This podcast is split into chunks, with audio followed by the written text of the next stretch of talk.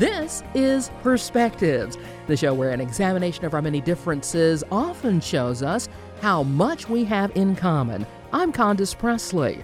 The holidays, that great time of year when we're reunited with family, giving us an opportunity to catch up and reconnect, and maybe even learn a little more about our heritage. I am delighted to welcome to our show today noted historian and author, Dr. Henry Louis Gates Jr. His show on PBS is Finding Your Roots. And because he did all this work, you need to know that Dr. Gates is the Alphonse Fletcher University professor and director of the Hutchins Center for African and African American Research at Harvard University. He is a literary scholar, a journalist, and an Emmy Award winning filmmaker who always has something interesting to say. Thank you, Condace. Where does, where does your name come from? I'm told that my name is Cherokee and means girl who makes mischief. Now, I can neither confirm nor deny the accuracy of my naming, and although I have been told that there is Cherokee in my heritage, I've not confirmed that either. The name, though, is one that my father read in a book as a young man, and he loved it. Oh, that's great. That's a wonderful story. Let's talk about season four of Finding Your Roots. Quite an interesting and eclectic series of profiles you have this season. Oh, my goodness. It's our biggest season ever. Every year, our ratings go up, and this is our, our biggest audience ever. And we feature such a wide range of people. I'm going to tell you about the greatest DNA story that we've yet done. You know Téa Leoni, who's the star of Madam Secretary? Yes, I do. Well, Téa's mother, Emily Ann Patterson, was adopted when she was a six week year old baby, and she never learned the names of her biological parents. And Téa and her mother argued about whether she should be in Finding Your Roots. And you know, it's a very it's a long shot. Um, you have to be very very lucky uh, in order to, unless you can get the records unsealed, but just through DNA, if you can find the identity of an adoptee's birth parents. So we have a brilliant uh, genetic genealogist on her staff, Cece Moore of San Diego. And so she began, and she compared Emily's DNA to the DNA of 6 million people in all of the DNA databases, hoping to find a close relationship. And it work, the logic works like this. If two people share a significant amount of DNA, this means that they share a common ancestor or ancestral couple. So as she identified DNA matches for Emily, Cece built out family trees for each of them, trying to find these shared common ancestors. And eventually, after months, she narrowed the maternal candidates down to two women, a set of sisters named Irene and Abilene Gindrat. We reached out to Abilene's daughter. She agreed to take a DNA test. We got the results. Boom! Slam dunk. It proved that Abilene was Emily Ann Patterson's mother and Téa Leoni's biological grandmother we had found the answer. We had solved the mystery. And then Cece said, What the heck? She used the same process to look for Emily's biological father, and she found him. It was a man named Sumter Daniel. And um, Sumter Daniel and uh, Emily's mother were living in a rooming house at the same time. We actually found that out, and that's where their connection, as we say, occurred. And we were able to trace uh, Téa's grandfather's family back to her seventh great grandfather, a man named William O'Daniel, and his son, Téa's sixth great grandfather, John, was born in Virginia, was a major landowner, and owned an estate right next door to George Washington's Mount Vernon. He was a friend and neighbor of George Washington. Isn't that an amazing story to be able to, to uh, share with someone? You seem to discover something bigger and more impressive with each season of this program. Well, you know, it's, one reason is because our methods get better and better because the databases get bigger and um, more is digitized, the DNA science advances. The, you know, one day everybody will be in a DNA database. It makes some people uncomfortable, but it's probably inevitable. And then every uh, adoptee will be able, if, if everybody was in a DNA database, there would be few um, mysteries about who one's biological um, parents were. But we solve other mysteries as well. Look at Bryant Gumbel's story. Bryant Gumbel wanted us, we always say, What do you want to know? And he said, There are no other Gumbels that I know of. Where'd that name come from? So we looked and looked and looked, and finally we found it. We found an 1863 passenger list for a ship called the SS Germanic that established that Bryant's great great grandfather was a man named Carl Gumbel, who arrived in America as a 16 year old from Germany. So then we went to Germany to look at the records, and we uh, traced Carl's family back to a small town called Albisheim, Germany. And ultimately, we found out that Bryant's fourth great grandfather, his great great great great grandfather, was a man named Elias Gimpel, and the name got changed, and he was Jewish. And then we did his DNA. Bryant Gumbel is 7% Ashkenazi Jewish. So there you have it. And, and overall in this admixture, Bryant is 60, just over 60% um, European, 65% European, 34% sub-Saharan African, and 0.5% Native American. So that solved his family story. So you see, we're using a combination of paper records with the latest advances in genetic analysis to reveal secrets hundreds of years old that we never be, been able, you would never be able to find otherwise. And these are um, people who cry or are so deeply moved they, they can't imagine until you do the series or see the series how emotional it is to uncover the identities of your own bloodlines, the people to whom you're connected on your family tree through genetics. It's astonishing, and it, it astonishes me every week uh, to see how moving this can be for, for people. At first, when I started the series in 2005, I only did African Americans um, because it just never occurred to me that other people were as unaware as African Americans are about their family tree. And then a Russian Jewish lady wrote to me and said, "What, what, what are you, a racist?" You know, made me laugh. she said, "You need to do white people."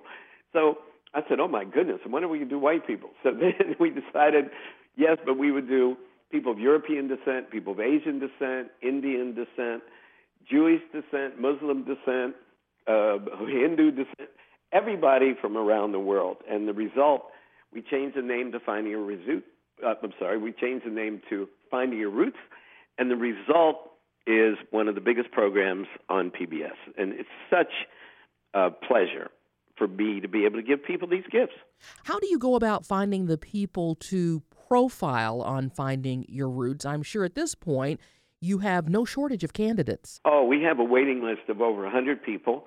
If you go to our offices in uh, Brooklyn, where our uh, media company is, the there's a board, and we're always imagining pairings of people who are at the same um, occupation or people who are related in some way. Like one of our biggest shows this season was Larry David and Bernie Sanders.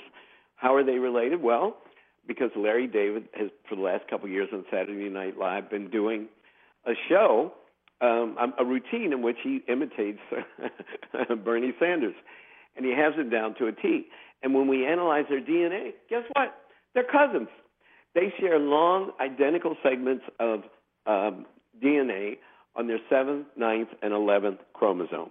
And that's not random. It means that if they both had an ideal family tree, there would be an individual, at least one individual, who lit up on both family trees. They're descended from the same person. It's incredible.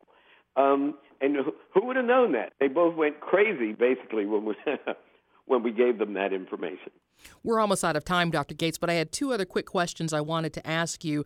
Number one, what do you say to people who are skeptical about DNA technology and having their DNA on file somewhere and wondering, well, what's going to happen to it after I find out what I want to know? Well, it's a, a good concern, but every DNA company that we work with, uh, Ancestry DNA, 23andMe, and Family Tree, are dedicated to protecting the privacy of all the people in their databases. And they've pledged not to turn it over to law enforcement or um, to violate that confidentiality. And, and, and, in fact, when we have a guest, um, we have them in the database under a pseudonym, under a made up name that only uh, a couple of the producers and I have access to. So it, it is a valid concern, but um, it, it's that concern is being met by the companies um, involved, and we have to be vigilant. But you know, this this information is very valuable. One, as you well know, sponsorship is very important to the life of your program. And I like to quote one of our sponsors, uh, AT&T. And AT&T says that they help grow the dialogue around diversity in the global community effort that is needed to conquer discrimination, increase cultural awareness, advance racial harmony in our society. And we can do that in part through DNA analysis, because DNA analysis shows that there is no racial purity, that the fantasy world that white supremacists claim never existed. It has never existed. You could take the whitest person you know right now, if you trace their ancestors back, if theoretically, if it were possible, to 50,000 years ago, they were all black Africans. All human beings came out of Africa 50,000 years ago. This is a fact, and it makes some people uncomfortable. Even when we did Stephen Colbert, now the DNA analysis we do only traces your ancestry back 500 years. It's called your admixture, back to about the time of Columbus. But even then, everybody's mixed. We did Stephen Colbert, who was a radical Irish nationalist, half jokingly, but he loves his Irish roots. One of his um, um, ancestors was a Lutheran from Germany, and which totally blew Stephen's mind. We're all mixed. The average African American is 24% European. 24% European and only about 1% Native American. Almost no DNA company has ever tested a black person who was 100% sub Saharan African in their genome. That means, and, and look at Bryant Gumbel, 65% European, 7% Ashkenazi Jewish. Carly Simon, whose grandmother was pretending to be the, the daughter of an illicit relationship between the king of Spain and a Moroccan slave. Carly Simon's grandmother was 40% black from Cuba. That's what she was hiding. Carly's mother, 20% black. Carly, 10% black. And you know, that means back in the day, in the laws of one drop, the one drop rule, Carly would have been considered black. And no, she had no idea until she did this season of Finding Her Roots. So, this like the AT&T motto says, this show shows that we're all connected and that we need to get connected by doing our, our, our roots. And I would encourage anyone listening to go to their local library, seek out or their local genealogical society, order a DNA kit, and begin that precious search to find your long lost ancestors. I can't offer any better advice than that. Dr. Henry Louis Gates Jr., the show is on PBS, most successful program on PBS, Finding Your Roots. Uh, happy holidays, sir, and thanks for your time. Thank you so much. Merry Christmas. Merry Christmas indeed. Thank you, Dr. Gates. Have a great day. Thank you. Next, we spend a few minutes with Don Vassell. He's the CEO of the 100 Black Men of Atlanta. The 100, one of Atlanta's strongest African American volunteer organizations. They are focused on education, enrichment, and empowerment through mentorship and community service. Their long term goal is to create an educated workforce of well rounded individuals who understand the importance of giving back to the community. Don, so nice of you to join us today. Hi, good morning, Condace. Nice to see you. One program started by the 100 Black Men of Atlanta is called Project Success. Don, why don't you tell us a little bit more about that? Sure. No, absolutely. The organization, the 100 Black Men of Atlanta, is 31 years old, and there's three programmatic components to it, and the flagship program is Project Success. Uh, it's 30 years old, and it's as you described it. It's our college preparatory tuition assistance program, and we've gone through phase uh, four phases of it so far today. And uh, we have a number of kids uh, currently in college, uh, about 68 or so. Uh, and we provide them a number of services during Project Success after school tutoring, Saturday school, where we uh, teach them uh, about uh, life skills that are important for successful lives in terms of your leadership, uh, economic empowerment, financial literacy is part of that. And as they successfully go through that rigorous program and they go on to college, uh, we provide them tuition assistance in the form of $6,000 a year for four years. So we try and support them through high school, through uh, college, and we've seen very good results. Uh, we've seen um, uh, the, the, participants that have gone through Project Success, 100% uh, have graduated high school. And those that have gone on to college, 98% go on to college. And of those, 80% actually graduate from college. So we over index uh, all the national averages. The 100 have to be proud of those statistics. We're very proud of them uh, because we uh, we know how important education is and how it's such a great equalizer uh, for the community. Uh, we all know that Atlanta. Uh, one of the unfortunate distinctions Atlanta has is that it's a uh, city known for really a tale of two cities. there's a significant equity issue here in Atlanta in terms of income inequality, and one of the greatest ways to address that is giving young people, anybody really, a chance at higher education, and that's what we're all about. Am I correct in remembering that Project Success started out by adopting a class at Atlanta's Harper Archer High School way back when? That's exactly right. You look too young to really remember that. So um, uh, that's exactly right. It started back then with a gentleman by the name of Nate Goldston, who was the founder of the organization and has uh, really uh, spawned from there. Uh, now we address all the Atlanta public school systems. Uh, we actually have a deep relationship with one in particular, Best Academy, the all boys school on the west side, uh, where we um, have a really in depth program uh, which includes financial literacy, but other aspects as well. So, Project Success is one of the signature programs of the 100 Black Men of Atlanta. You said there are a couple of others. Tell me about those. Yeah, so there's really three areas uh, that we focus programmatically. So, Project Success is the, uh, the program that I just described. Uh, the second area is around STEM. And uh, one of our uh, members, his name is uh, Dr. Lonnie Johnson. He's a former NASA scientist, but really uh, is most well known as the inventor of the Super Soaker. And we, uh, the 100, we conduct a robotics program out of his Decatur facility. Uh, where we really teach young people about um, technology and STEM literacy. But actually, what's really important part in that program is that these kids learn how to work in teams, and they learn how to project manage, uh, they learn how to sell their ideas. Uh, public speaking is a big part of it, uh, marketing their ideas. So it's a really holistic opportunity for them, not only from a technology standpoint, but also some of the softer skills that are required uh, in order to be successful uh, in the future life. Um, the other areas I just touched on it very briefly is Best Academy, uh, where we touch a lot of those young people through what we call the pathway of development success. So they're very structured programs um, focused on vertically. so we have a STEM program there. Uh, we have a military program there. We have a music program there. So we have all various areas of interest that the young people can look at from a career standpoint. And for example, on the music standpoint, we just don't tell them about artists. We tell them about um, the audio engineers. We tell them about uh, other uh, venues, marketing that you can get into from a music perspective, not just uh, the ones that are visible uh, to the uh, average day person. Now, who are the 100 Black Men of Atlanta? You know, our membership uh, consists of really distinguished um, people that have been accomplished in their careers.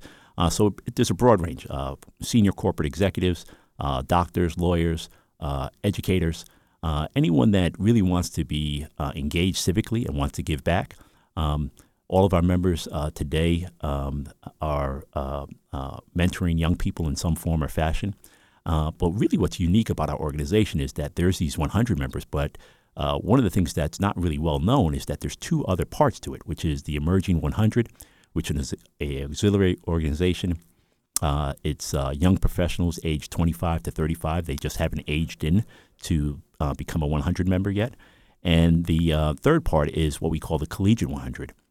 And so these are college students in the metro Atlanta area that are civic minded, want to get engaged.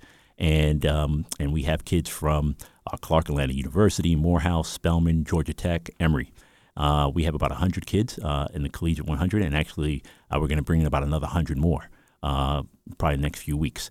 So we really like the fact that uh, there's three tiers to the organization because each one of those parts of the organization touches these young people in the secondary schools, and um, and so if there's a um, uh, a specific need around a young person, we typically can fulfill it either through the collegiate 100, the emerging 100, or the 100 membership itself. Now, again, to what degree are the 100 involved with the young people who are mentored through many of the programs that the organization supports? Um, well, you know, the the, mentorship um, naturally builds a relationship there, and it's a it once becomes deep rooted and it's a lifelong relationship. So we have uh, members that have a significant amount of tenure, twenty plus years, uh, that have not only uh, mentored their young people through secondary school and college, but even through their um, professional careers as well. And what's really uh, great is that we've had uh, one of our first Project Success students actually become a 100 member and uh, it's been great because now he actually is giving back uh, into uh, the secondary stu- students as well. So it's a lifelong commitment. How did you know that's what I was going to ask you? I thought we've had 30 years of project success. Surely we've had a graduate emerge to join the 100, and you've already told me who that is. Yep, yep, absolutely. It's great. It's a wonderful, it's a wonderful opportunity. So, like most nonprofits, I assume that members of the 100 contribute to the organization. In addition to that, how does the organization raise its money? Yeah, so uh, today we really get our uh, our funds uh, directly from three sources. I think uh, most importantly, uh, when my head of development, Suzanne Morris, and I go and visit uh, folks, the first thing they ask is how the members contributing. And so the members have skin in the game. They they can they contribute in a very significant way. Uh, the dues associated with the organization is probably roughly around 10% of uh, what we collect as an organization uh, from a revenue standpoint. Uh, the other areas are donations corporately. Uh, because we have um, a number of um, relationships from a corporate standpoint, we are successful in um, matching up the corporate social responsibility initiatives of these corporations with the mission of the 100 in a successful way to develop the outcomes that are necessary. Uh, and then the third area really is around uh, events. Uh, we have a number of uh, marquee events that we're known for. Um, uh, ones that are coming up right now. we have a partnership with ESPN called the Celebration Bowl that's going to happen December 16th. Uh, which is really the national championship of the HBCUs, the historically black college and university. It's going to be a great game uh, be, primarily uh, because, look, the bands are going to be there, but it's going to be in the Mercedes Benz uh, Stadium. And I think this is going to be a great opportunity for the community uh, that perhaps doesn't get an opportunity maybe to go to the Falcons game. This is going to be a very affordable game for them to be able to experience the Mercedes Benz Stadium. So December 16th is going to be a great day for um, not only, I think, the 100, but also for Atlanta. Absolutely. If you're in the new stadium, everybody loves that place. It is a palace. Now, you guys are on a, a great start to raise money for the organization. Are there ways that others in the community, folks like me and some of the guests in the room, might be able to help you guys out? Absolutely. Look, I mean, uh, one of the initiatives that uh, uh, I, I, came on a little over 18 months ago, and, and Suzanne, who's my head of development, came on a little bit over a year ago. One of the things that we want to do is make people aware that they can contribute um, to the uh, to the organization. So we want to really build up that individual donations. And uh, you know, we have a website. You go out to the website, the 100 Black Men um. Uh, and you can go there. The donate button's right there at the top, uh, and you can definitely contribute to the organization. We have social media pages on Facebook, on Instagram. Uh, so we're as long as you just put in 100 Black Men of Atlanta, you can see us. And uh, please support the organization because you're not supporting the 100 Black Men. What you're doing is supporting the Atlanta community and these young people. Perspectives is a half hour we produce with you in mind. If there's something you think we ought to be talking about, let me hear from you. Tweet me. My handle is Condo29 on Twitter, or leave a message on our Facebook page. We do appreciate your listening and hope you'll be back next week at this same time as we examine another perspective.